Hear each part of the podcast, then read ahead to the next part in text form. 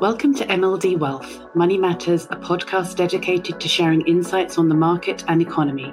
Hosted by Chad Larson, top-ranking portfolio manager at CG Wealth Management and founder of MLD Wealth Management.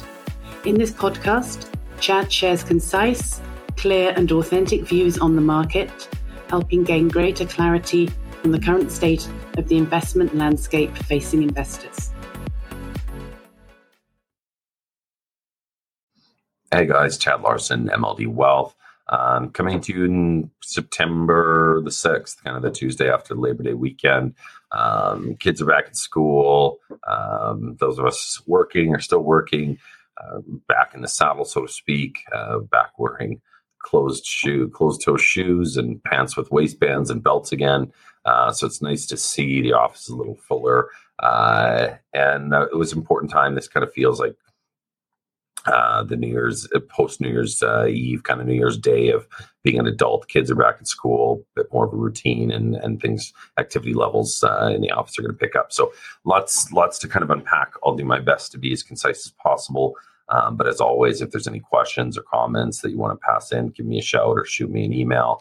You all have my contacts. But kind of summarizing the summer, I've been consistent with the video. So please let me know if you still enjoy the format. I think it's a great way to see some tonality and kind of how we're feeling about the markets. And lots happened through the summer. Obviously, June, recapping, June was horrible, kind of marking the front half of the year with the worst start to the market since the Great Depression. And then July was absolutely incredible. So we had this horrible month followed by an incredible month. And so for those of you who weren't paying attention, good for you. It was, pretty neck snapping through through the summer, and then it was important what was going to happen in August. Was was that a bear market rally, or was that the bottom? Was the June bottom going to be the bottom, and were markets going to continue to surge? I can tell you the first few weeks of August, they felt like the risk-seeking behavior was back on. Even some of the U.S. meme stocks started working again. There definitely seemed to be building euphoria, and we didn't buy it. There isn't enough economic data to support kind of a rallying bull market recovery into rising inflation rates and all of the geopolitics going on and cost of energy, et cetera. More on that later. So we spent a lot of part of August really selling into the strong rally through July and the first part of August. The MLD Core Fund is now in a tactical position. It's one of the highest levels of weightings of cash I've ever held. And I'll tell you why. I think we're going to retest the June lows. I would tell you that 2 to 3 weeks ago, I probably would say with almost 100% certainty, we'll retest those lows, being just the market swung too far in either direction. We are entering a seasonally weak period for the marketplace, kind of September through that October period. The U.S. midterm elections, always a seasonally weak period, or historically weak through that midterm election cycle. But also a few things have started to pan out. We're seeing technical indicators, stochastic indicators, market momentum indicators, a lot of indicators saying that, listen, the worst is behind us. And, it's time to maybe look at getting very bullish. Through July, where the performance attribution came, we put a tactical position on, overweight into the Nasdaq, just buying market exposure. You don't have to be overly smart or security selection is irrelevant when you're just trying to capture flows back into the market. You kind of just want to be on the wave with everybody. We took that off into the last week of August, because the last week of August, our thesis started to pan out. It was the absolute kind of just decimation into the last week of August, and the S&P started its retrenchment, kind of ending the month off over 4.5%. We had a positive month through that, so pat on the back for myself. But I just want to jump into a few charts. I know pictures are great. I like them too. Kind of just again talk to them. Things that have piqued our interest. Canada's cheap. Stocks in Canada are trading, at historically low valuations. These are low valuations that we saw kind of, in through 11 through the credit crash. So, as much as we're trading at 12 times earnings for the next 12 months, this is one of the historically low levels. While the S&P index is still roughly 40% higher, you know, apples to apples, don't compare them. You know, we don't have companies like Google growing at 20 times forward, you know, consistently year in, year out. We're more of a resource banking based economy. There's not a lot of high growth companies that dominate our TSX. But again, this is kind of reaffirming one of those things I've been talking about for the better part of a year, you know, phase three of an economic cycle, resource, kind of bread and butter businesses look to be great places to be. And, you know, entry points, you know, continue to look great. And Canada will probably continue to kind of lead the pack, which is rare. Okay, so we're talking about some positive things that, you know, took my thesis of being for sure we're going to retest June lows. This competes with that, and it's important that we don't fall victim to confirmation bias. You know, when we have a theory and a thesis, we want to make sure we're looking all over the map to things that contradict and make us question. So, you know, since 1985, there's been only 4 times where the S&P has met all 3 of these parameters on the same day, and this happened on August 26th. Basically, that was like when the market died again. So, you know, we saw parameters of over 98% of stocks had declining volume, meaning they had a strong sell-off. B, the S&P is above its 50-day moving average. We saw that. And C, the S&P was also below its 200-day moving average. So, summary, when this happens all 3 times at once, the observations that 1 year later, the market was up by an average of 19% a year later. So, okay, maybe we should be positioning some capital. Maybe we should kind of like, you know, hitting on 11 when the dealer's showing, you know, bus card. You either go for the gusto or you look for more signals coming in. Also, again, this is very positive. I guess I'm going to try to be the good news bear to start this. Last week, the S&P recovered half of its bear market losses. This is a very good sign. Stocks have never moved back to new lows after this has happened. But again, you know, one of the things we have to understand is never say never. In fact, a year later, the S&P has been higher 100% of the time. This has happened 15 times since 1956. And again, up on average 19.3%. So when half of the bear market is recovered, stocks never move back to new lows. So again, I'll give you copies of all of these peak to trough dates, the amount the S&P had gone down to trigger what a bear market was, how long, what date, the 50% recovery, and look, every time never made a new low. And you can start to see, you know, the 1, 3, 6, and 12 months returns coming out of that. So again, very positive things that we're seeing. So again, this is a visual or logarithmic version of that other chart, but stocks have never made new lows after recovering half of their bear market. So should we be piling in here? Should we be using all this liquidity that we created into the end of August and buy more stocks? I say yes, but we're going to wait and just be a little bit patient, because I think hopefully that's that value add that we have. And timing is always, you know, terrible in the short term. But this is kind of where you know, our thesis is positioned.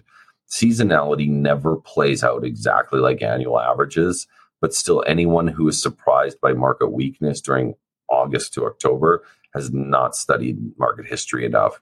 This is the average of all years of the S&P seasonality, and this is the cumulative returns, and this is the trading day of the year.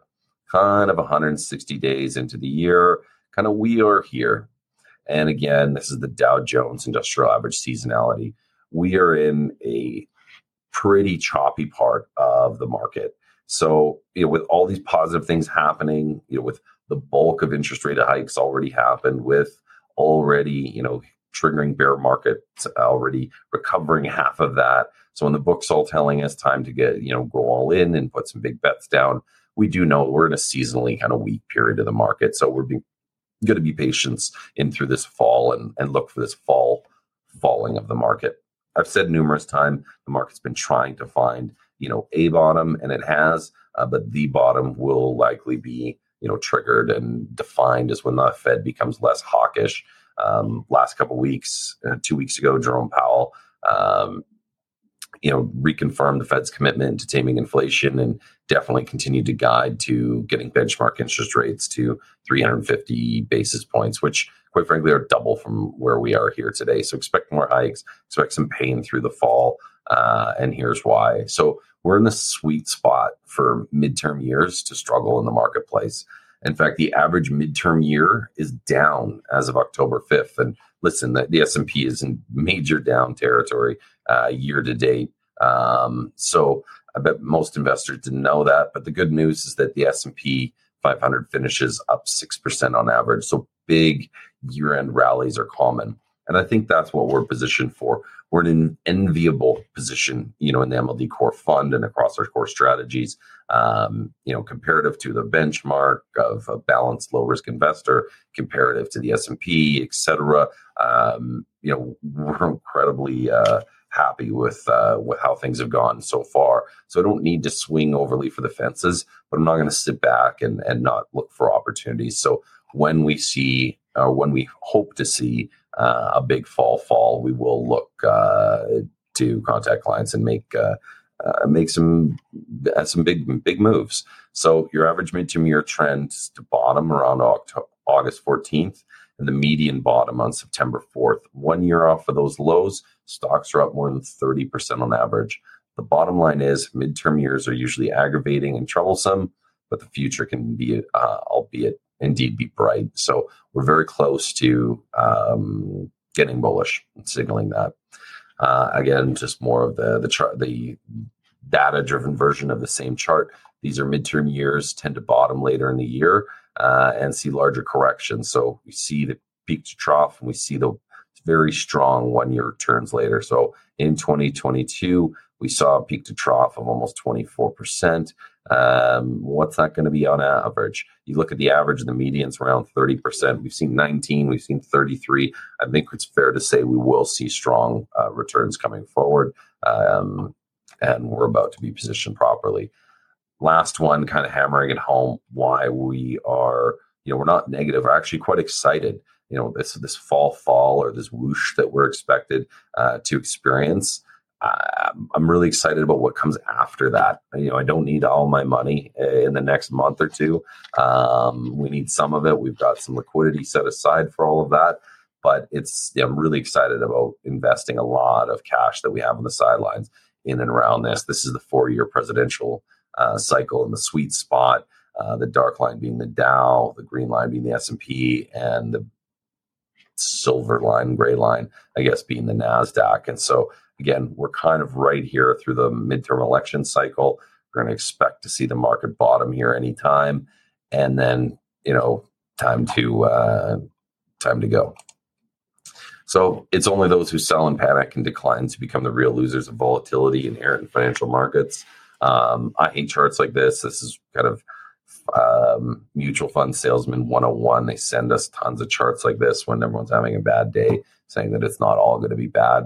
But, I think we're able to now put this kind of March 2020, this coronavirus thing is in the past. The market corrected 30%, going back to the 50s, the Suez Canal crisis, Cuban Missile Crisis, all down, through pretty significant market correction periods and how poorly the markets did, and looking at what the 5-year plus return profile looked like after that. So I think it's pretty fair to say this question mark is going to look great. And I'm excited about what the future has to show for us going forward.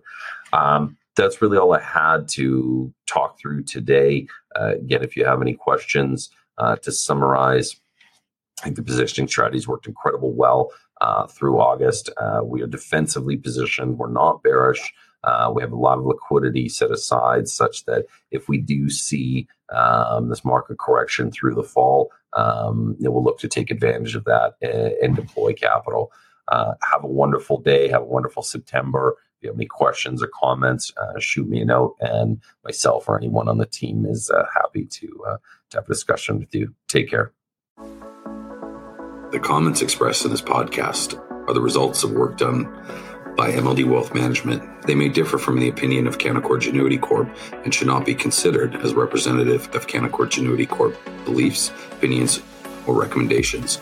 All views expressed in this podcast are provided for informational purposes only and do not constitute an offer or solicitation to buy or sell any securities. The statements expressed herein are not intended to provide tax, legal, or financial advice, and under no circumstances should be construed as solicitation to act as a securities broker or dealer in any jurisdiction. All views are intended for general circulation only and do not have any regard to the specific investment objectives, financial situation, or general needs of any particular person, organization, or institution. Please do not hesitate to contact us should you want to know more about the information contained in this video or have any related questions. Canaccord Genuity Wealth Management in Canada is a division of Canaccord Genuity Corp, member Canadian Investor Protection Fund and the Investment Industry Regulatory Organization of Canada.